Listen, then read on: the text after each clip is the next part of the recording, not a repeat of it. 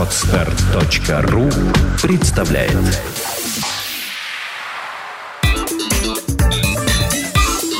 Black and White. Подкаст о практическом пиаре. Здравствуйте, меня зовут Ника Зебра, и вы слушаете подкаст о практическом пиаре Black and White. Это программа для практикующих пиарщиков, руководителей компаний и всех тех, кому интересен мир публичных коммуникаций. Сегодня у нас в студии Вадим Колосов, юрист по интеллектуальной собственности и интернет-праву. Здравствуй, Вадим. Добрый день.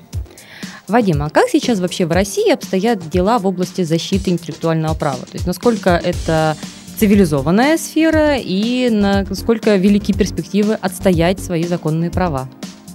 А, ну, на мой взгляд, перспективы хорошие. То есть, э, если брать несколько лет назад, то а, отстоять свои авторские права было практически невозможно, и, собственно, мало даже кто пытался. Но с течением времени ситуация исправляется, особенно это заметно в арбитражных судах, то есть когда спорят коммерческие субъекты.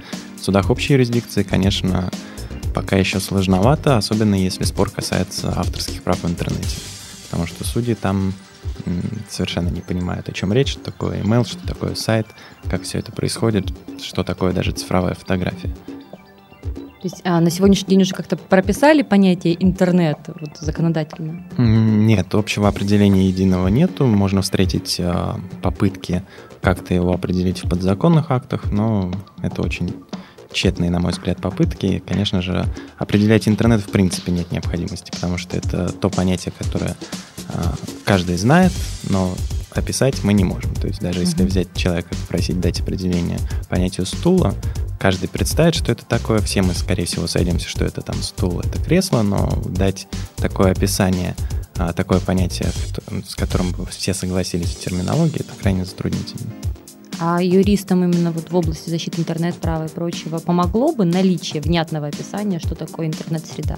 Нет, ну тут, как я, собственно, и сказал, а, Вам без разницы, дать определение угу. крайне сложно, но при этом мы все понимаем, что это такое.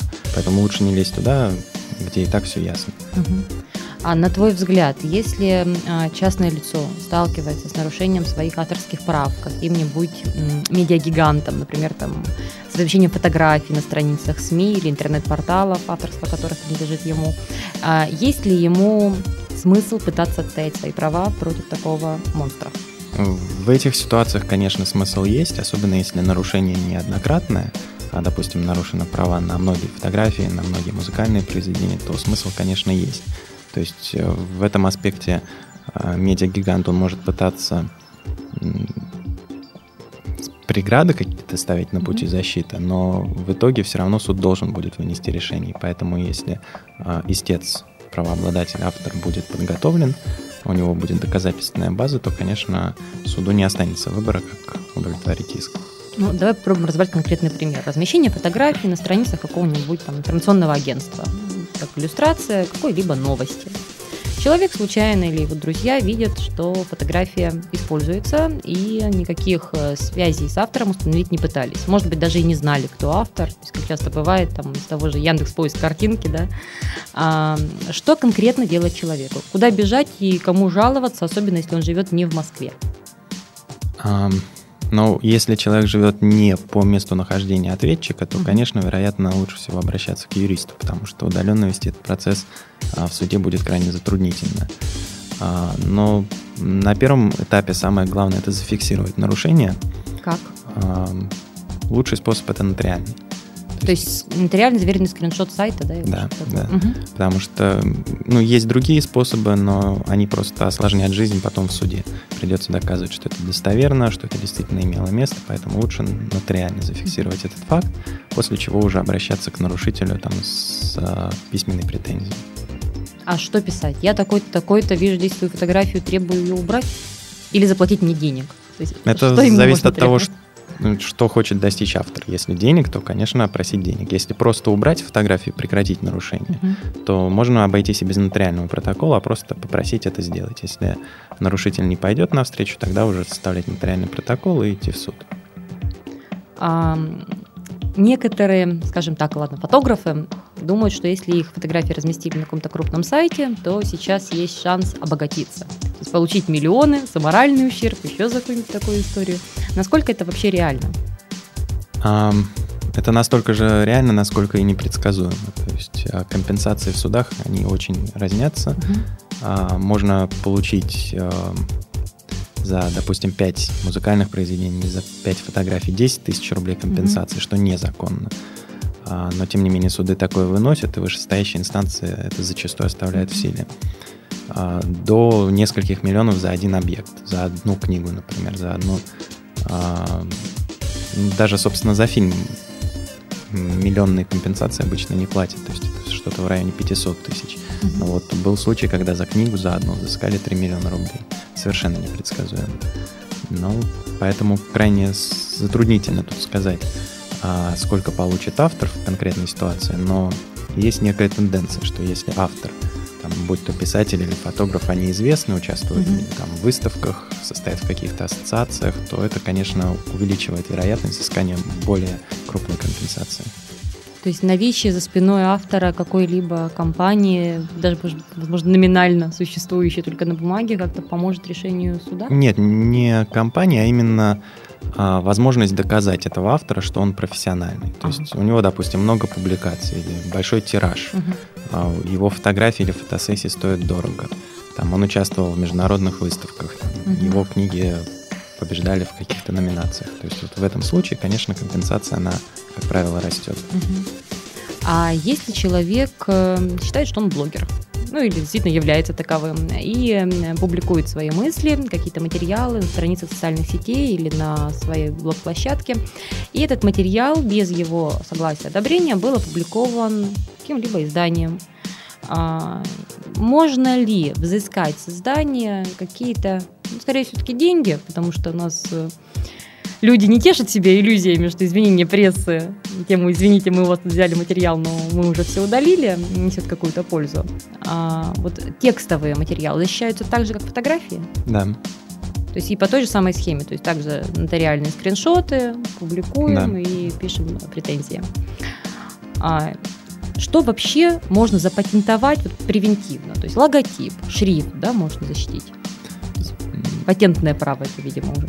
А защитить авторским правом можно все, что создано в результате творческой деятельности. То есть, если шрифт это продукт творческой деятельности, mm-hmm. то он, конечно, должен охраняться. Но в этом случае могут быть некие нестыковки в авторском праве. То есть э, нормы не всегда толкуются и понимаются прямо. То есть, например, у нас есть норма о конфискации контрафактных экземпляров. А если вы пойдете в студию и сделаете татуировку, и, естественно, не получите согласие автора этого рисунка, потому что татуировки обычно, ну, как находится картинка mm-hmm. в интернете, переносится а, в виде татуировки. Соответственно, на это нужно согласие автора рисунка. Потому что, когда вы делаете татуировку, вы воспроизводите. Это исключительное правомочие автора. А, поэтому, если вам эту татуировку нанесли, то, грубо говоря, ваша там часть тела — это контрафактный экземпляр. И если буквально судить, то он должен быть конфискован или уничтожен. А, понятное дело, что такая норма применяться в отношении частей тела не будет, но она же применяется в отношении других материальных носителей, дисков, э, книг и так далее. Вот, соответственно, тут э, в какой-то степени возникает примерно аналогичная ситуация. То есть толкуются нормы все-таки в пределах разумного. Mm-hmm. А, насколько я помню, чтобы защитить, допустим, логотип или товарную марку, да, знак э, почти год уйдет на регистрацию. Почему так много времени требуется? Если говорить о регистрации товарных знаков, там, логотипов, словесных mm-hmm. обозначений или э, звуковые товарные знаки, аудио, то их можно защитить путем регистрации, которая предусмотрена нашим законом и регистрирует государственный орган. Uh-huh. То есть в отношении авторского права такого в России нету. А уходит примерно от 9 месяцев до 15. Связано это с тем, что большое количество заявок у Роспатента и не хватает экспертов, чтобы проводить экспертизу. А можно ли как-то, видимо, запатентовать, я не совсем сильна в юридической терминологии, а, неологизм? Я придумала слово. Могу ли я его как-то защитить? Хм. А, сложный вопрос, на самом деле, все зависит от слова. А если слово действительно продукт творческой деятельности, mm-hmm. что представить сложно, но все-таки, наверное, в каких-то ситуациях можно, то, конечно, он будет охраняться а, авторским правом. Но, вот, честно говоря, так сходу я не смогу привести какой-то пример. Mm-hmm. Но у нас, например, охраняются А вот, собственно, Винни-Пух, вот Мгм. само по себе название, оно достаточно уникально, но известно оно нам стало благодаря произведению. А, то есть это название охраняется авторским правом в том числе ввиду того, что это вот узнаваемая часть, она творческая, и как часть произведения она охраняется. Мгм. Ну и вот с недавних э, изменений в Гражданский кодекс это еще можно охранять как персонаж. Само по себе слово, вот любое слово вы придумали абракадабру, а, то, конечно, рассчитывать на охраняемость этого слова авторским правом не стоит. Поэтому, если хочется защитить слово для коммерческой деятельности, лучше его регистрировать в качестве товарного знака. Регистрация товарного знака подразумевает использование в рамках определенной отрасли и какого-то географического ареала, правильно? Географически это Россия, будет вся Мгм. Россия, а область, да, вы должны при регистрации выбрать те товары и услуги, в отношении которых вы регистрируете товарный знак. Соответственно, если вы выбираете конкретные, то в отношении оставшихся, как правило, а, другие лица могут зарегистрировать тот же самый знак. Мгм. Поэтому некоторые при наличии денег, они предпочитают так называемую верную регистрацию, когда регистрируются в отношении всех товаров и услуг.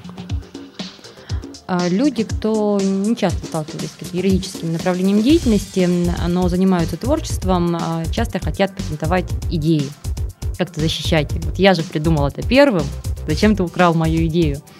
А ситуация не изменилась, идеи у нас не патентуются, не защищаются. Сами по себе идеи, конечно, нет. Но если им придавать какую-то форму, э, графическую, литературную, то тогда уже возможно. То есть сценарий рекламного ролика защитить можно. Сценарий, безусловно, да, является произведением. А как? Написать. То есть достаточно его наличия. То есть не надо, опять же, там как-то организациям аналогичным Роспатенту связываться. То есть как-то написать, опубликовать, да, видимо, Да, причем э, в интернете много достаточно предложений и услуг по так называемой регистрации авторских прав на графические изображения, произведения. Вот э, я бы не рекомендовал вестись на такие э, ресурсы, особенно если они платные. И уж тем более не возводить их э, в основной приоритет. То есть можно, конечно, если они бесплатные, использовать их как дополнительное средство доказывания, но как основное все-таки лучше использовать более серьезно. Вообще задача любого автора, когда он создает произведение, обеспечить себя доказательствами того, что на конкретный момент у него это произведение есть. И крайне желательно еще сохранить э, доказательства творческой деятельности. То есть, если это статья, соответственно, сохранять правку, сохранять версии статьи, которые он сам же отбраковал. Если это фотограф, то сохранять исходные файлы, а, там, не знаю, слои в файле фотошопа, Мгм. как он над ними работал, сохранять это все в PSD формате, и чтобы это тоже у него на компьютере было всегда. Ну, даже вот я часто пишу статьи, но сохраняю только конечную версию. То есть теперь, видимо, надо плодить копии, там, автосохранение через каждые 20 минут. Но раньше в Word была такая функция, в один файл сохранялись все версии, но Мгм. сейчас она убрана, да. Есть у нас такая организация, которая крайне неоднозначное отношение а, вообще у людей, имеющих к творчеству, это РАО, то есть а, Российское авторское а, общество. Как ты относишься к их деятельности, учитывая, что в последнее время нередки скандалы, даже когда РАО запрещало исполнять э, собственные произведения музыканта на территории России, ввиду того, что не заключили с ними договор об отчислениях авторских э, и как бы, не желают с ними сотрудничать? Но вот в отношении последнего примера я бы встал как раз на сторону этой организации по той причине, что нужно ограничивать автора и правообладателя. Мгм. Российское авторское общество взыскивает э, вознаграждение, собирает вознаграждение в пользу правообладателей, а не авторов. И, как правило, если брать э, наших э, артистов и композиторов, там, авторов слов к песням, то у них прав нету. У них у всех есть продюсер, и продюсер, как правило, э, эти права забирает. Мгм. То есть те группы или единичные исполнители, которые сами себе и продюсеры, и исполнители, и авторы, их немного. А, Как у нас, так и за рубежом. Поэтому, а, конечно, если есть продюсер, то права, скорее всего, у продюсера. На основании договора, да, у музыканта с продюсером. Поэтому а, в большинстве случаев, когда РАО хочет а, собрать вознаграждение, оно собирает в пользу правообладателя. Но вот э, это только в отношении ва- ва- вашего последнего Мгм, примера. мгм. А если же взять вообще ситуацию по российскому авторскому обществу, то, конечно, я придерживаюсь той же позиции, что и большинство. Деньги они собирают, собирают очень активно, а вот распределяют плохо. собственно, им и нужно делать акцент на распределении, на мой взгляд, потому что собирают они уже достаточно. И также, конечно, у них есть некоторые интерпретации закона, норм закона, с которыми я не согласен, и которые а, приводят тоже, собственно, к обогащению организации, но вопреки интересам самих авторов и даже правообладателей. А как вообще, ну, кажется абсурдным существование организации, фактически такого прогосударственного направления, и при этом, ну, местами нарушающие даже где-то права законные, исполнительные почему к ним не приняты какие-то меры? Понимаю, судиться с РАО – это не самая перспективная идея. Нет, судиться можно, некоторые э, иски выигрываются, mm-hmm. или наоборот, если истцом выступает РАО, то отказывается в исках, такое бывает.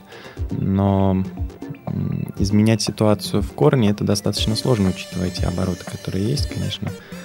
А, лоббирование их интересов на законодательном уровне гораздо серьезнее, чем интересов там единичных авторов. Меня всегда повергало в ужас, что даже если ты в своем кафе поставил музыкальный диск, ты в этот момент нарушаешь чьи-то авторские права, к тебе может прийти представитель РАО и потребовать с тебя деньги. Ну, это, кстати, тоже правильно. Вы же ставите не свою музыку. Если бы ставили свою, без проблем. Но когда вы ставите чужую, вы, собственно, создаете фоновую обстановку, которая более благоприятна для посетителей. Конечно, автору той музыки, чего вы ставите в кафе, неплохо было бы платить. Я смотрю, что все чаще этот вопрос решается тем, что ставят радио. А когда ставится радио, это тоже не означает, что вы освобождаетесь от платежей. А, причем платить надо не только в РАО, но еще и во вторую организацию по смежным правам Росвоис. Угу. То есть двойные платежи. На практике многие тоже это не улавливают, заключают договор только с РАО, потом к ним приходит Росвоис, или наоборот заключают с Росвоис, а потом приходит РАО. А, как один из таких практических вариантов а, выхода из этой ситуации это просто договариваться с непосредственным композитором, uh-huh. который там пишет музыку, которая вас устраивает. Зачастую это такая спокойная, бэкграундовская музыка. И заключать с ним непосредственно договор. Соответственно, когда придет Рау и Росвейс, он показывает этот договор, можете уже все их отсылать обратно. А какие вообще перспективы, на твой взгляд, вот у защиты авторских смежных прав в России? То есть будет ли когда-нибудь ситуация, когда проще будет связаться с автором, найти автора и договориться с ним легально, чем попытаться уйти от этих выплат и просто разместить тот или иной материал? Наверное, будет, но точно не в ближайшие годы. К сожалению, у нас такая судебная система, которая а, позволяет нарушителям говорить, а вот в суде докажи. Угу. Когда у нас будет что-то похожее, как там в Америке, когда суда боятся и делают все возможное, чтобы переговорами закрыть а, вопрос, то будет замечательно. Но в России пока, к сожалению, судом пугают не обычно не те, кто пострадали или правообладатели, а именно как раз нарушители прав. В случаях, когда человек фрилансер, то есть он работает конкретные заказы, или, например, он э, является штатным сотрудником рекламного агентства и выполняет какой-либо заказ, кому и какие права могут принадлежать, если в договоре это никак не обозначено? Самому автору. То есть именно автор. Да, и это тоже достаточно такой серьезный пласт практической проблемы, потому что заказчики полагают, что а, заключив договор там заказа какого-то, mm-hmm. они получают автоматически права. Или называют вообще его даже некорректно, то есть не договор авторского заказа, а, допустим, договор подряда, mm-hmm. договор оказания услуг. И ничего не пишут про авторские права. Соответственно, права остаются у автора.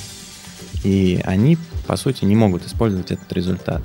Самый такой а, явный пример, который приходит сразу в голову, mm-hmm. это как раз вот фотосессия. То есть, если вы приходите к профессиональному фотографу, платите ему там 10-20 тысяч рублей за то, чтобы он вас пофотографировал, а вы, собственно, ожидаете, что у вас будут права на эти фотографии. Но в отсутствии письменного договора никаких прав у вас нет. Соответственно, вывесить даже эти фотографии там в социальной сети вы не можете. То есть вы нарушите. И если вы вывесите там, не знаю, допустим, 20 фотографий, это значит, что как минимум 20 а, фотографий умножить, 200 тысяч рублей он с вас может взыскать. Ага. А как же с ним договор заключить, если у нас два физических лица, по сути, взаимодействуют? Письменный договор. А, вот именно вот на авторские права, да? Да. А достаточно ли какой-нибудь просто расписки? Пять строк. Я такой-то, такой-то передаю права на фотосессию, сделанную такой-то датой, вот этой девочке и она может ей распоряжаться по собственному там, усмотрению. Дата, подпись. Ну, это спорный вопрос, то есть э, можно привести доводы в пользу того, что это бы расценивалось как письменный договор, надлежащий оформленный, можно привести доводы обратные. Потому что договор это все-таки двусторонняя сделка. Когда uh-huh. я что-то там, там, это односторонняя сделка. Uh-huh. И, собственно, она не предусмотрена гражданским кодексом в отношении авторских прав. Поэтому надежнее именно как договор, подписанный обеими сторонами. Даже если на каком-то портале фрилансеров я заказываю логотип, я все равно должна заключать с автором вот этой истории какой-то да. договор. Да. То есть то же самое с конкурсными механиками, да, то есть с победителем заключается итоговый договор. Да, это обязательно нужно, и эм, единственное исключение в законе, то, что по умолчанию заказчику принадлежат права на программный продукт. То есть если вы работаете по договору заказа с программистом, угу. и в договоре про авторские права ничего не сказано, то по умолчанию они у заказчика. А почему такое деление? Вот не знаю, не берусь ответить за законодателя. Но есть э, проекты и обсуждения того, что это надо, эту норму по умолчанию надо ввести для всех объектов авторского права. Потому что все-таки заказчики рассчитывают, если они платят, они получают и права тоже. Потому mm-hmm. что само по себе, сам по себе результат в личных целях, так сказать, как правило, не интересует. Но это пока только проект. А если конечный исполнитель являлся наемным сотрудником для компании? То есть, по сути, у нас есть договор между компанией А и компанией Б, и сотрудник компании Б выполнял какие-то работы, например, рисовал логотип для компании А. а в этом случае права на вот те же самые логотипы все равно останутся у сотрудника? А, нет, если он работает по трудовому договору и создание логотипа входит в его служебные обязанности, то тогда а, права переходят работодателю. Единственное, что работодателю здесь необходимо уметь доказать, что это было служебное задание, что именно такое, что он этот логотип получил от Иванова, который mm-hmm. действительно его создал.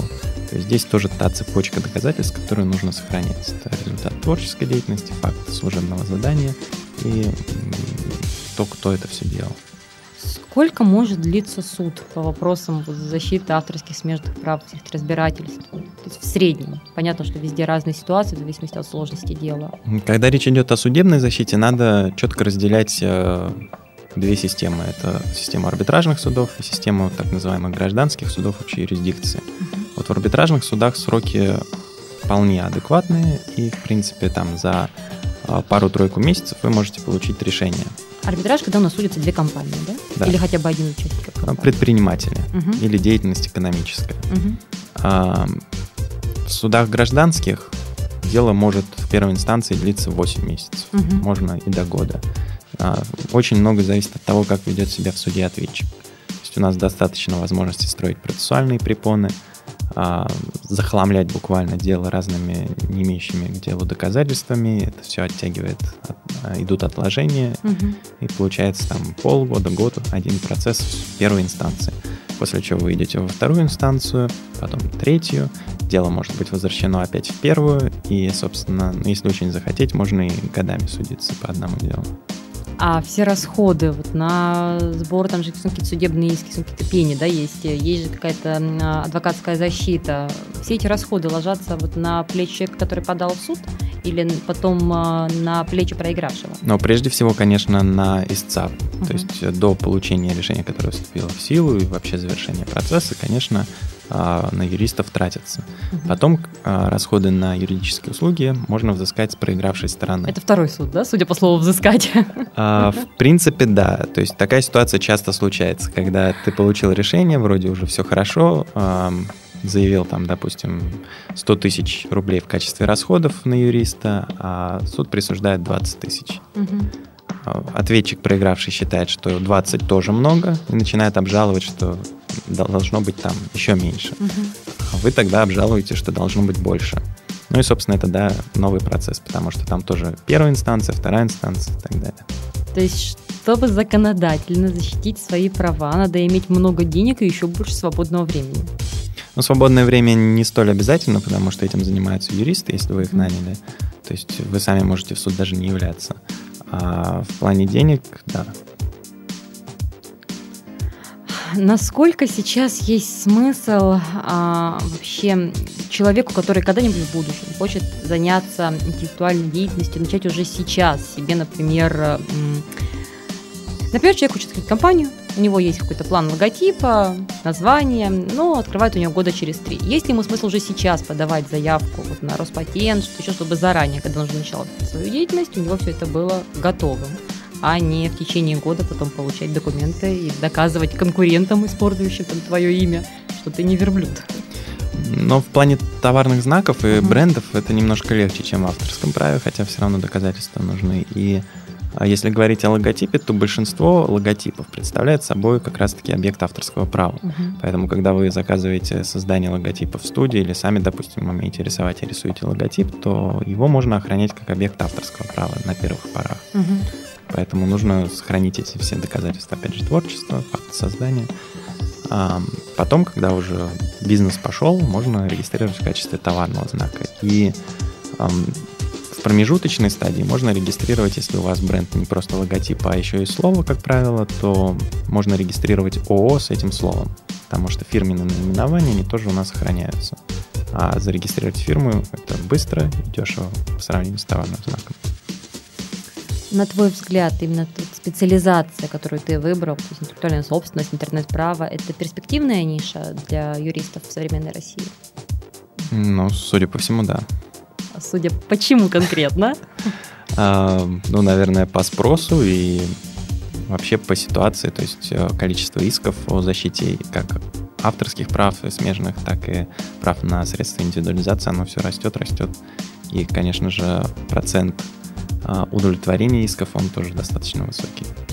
Если человек не юрист, но он хочет разобраться в всех этих хитросплетениях, что ему почитать, чтобы понять, что у нас защищается, что нет, и в каком вообще порядке действовать? А, ну, на самом деле, я бы не стал рекомендовать какую-то литературу. А, свой сайт, наверное, тоже не буду рекомендовать. Ну, если там есть что-то полезное, то можно назвать. А, нет, полезное там, конечно, есть, но прежде всего хочется, конечно, предупредить авторов а, и не рекомендовать им защищать себя самостоятельно. То есть в ряде случаев может повести действительно, вы сэкономите деньги, иск удовлетворят. Но если на стороне ответчика будет грамотный юрист, то дело он развалит. Это будет уже несправедливое противостояние. И, к сожалению, если говорить опять же о судах общей юрисдикции, а если мы говорим о защите прав именно автора как физического лица, то он пойдет в суд общей юрисдикции. А судьи там не смогут оказать нужную правовую поддержку, хотя они и стараются защитить лиц без юристов. Но в силу того, что они просто не понимают, они, конечно же, поверят представителю юриста, чем самому автору. И здесь получится несправедливое противостояние. А какая-то вот общая сказать, законодательная база, это что у нас? Закон авторских смежных прав, да? Нет, он уже не действует. А у нас гражданский кодекс, четвертая часть регулирует эти отношения. Понятно. Спасибо тебе большое, Вадим, за участие в нашем сегодняшнем подкасте. Спасибо вам. А, я напоминаю, что сегодня в студии были Вадим Колосов, юрист по интеллектуальной собственности интернет-праву, и я, Ника Зебра. До встречи в следующих подкастах. Сделано на podster.ru Скачать другие выпуски подкаста вы можете на podster.ru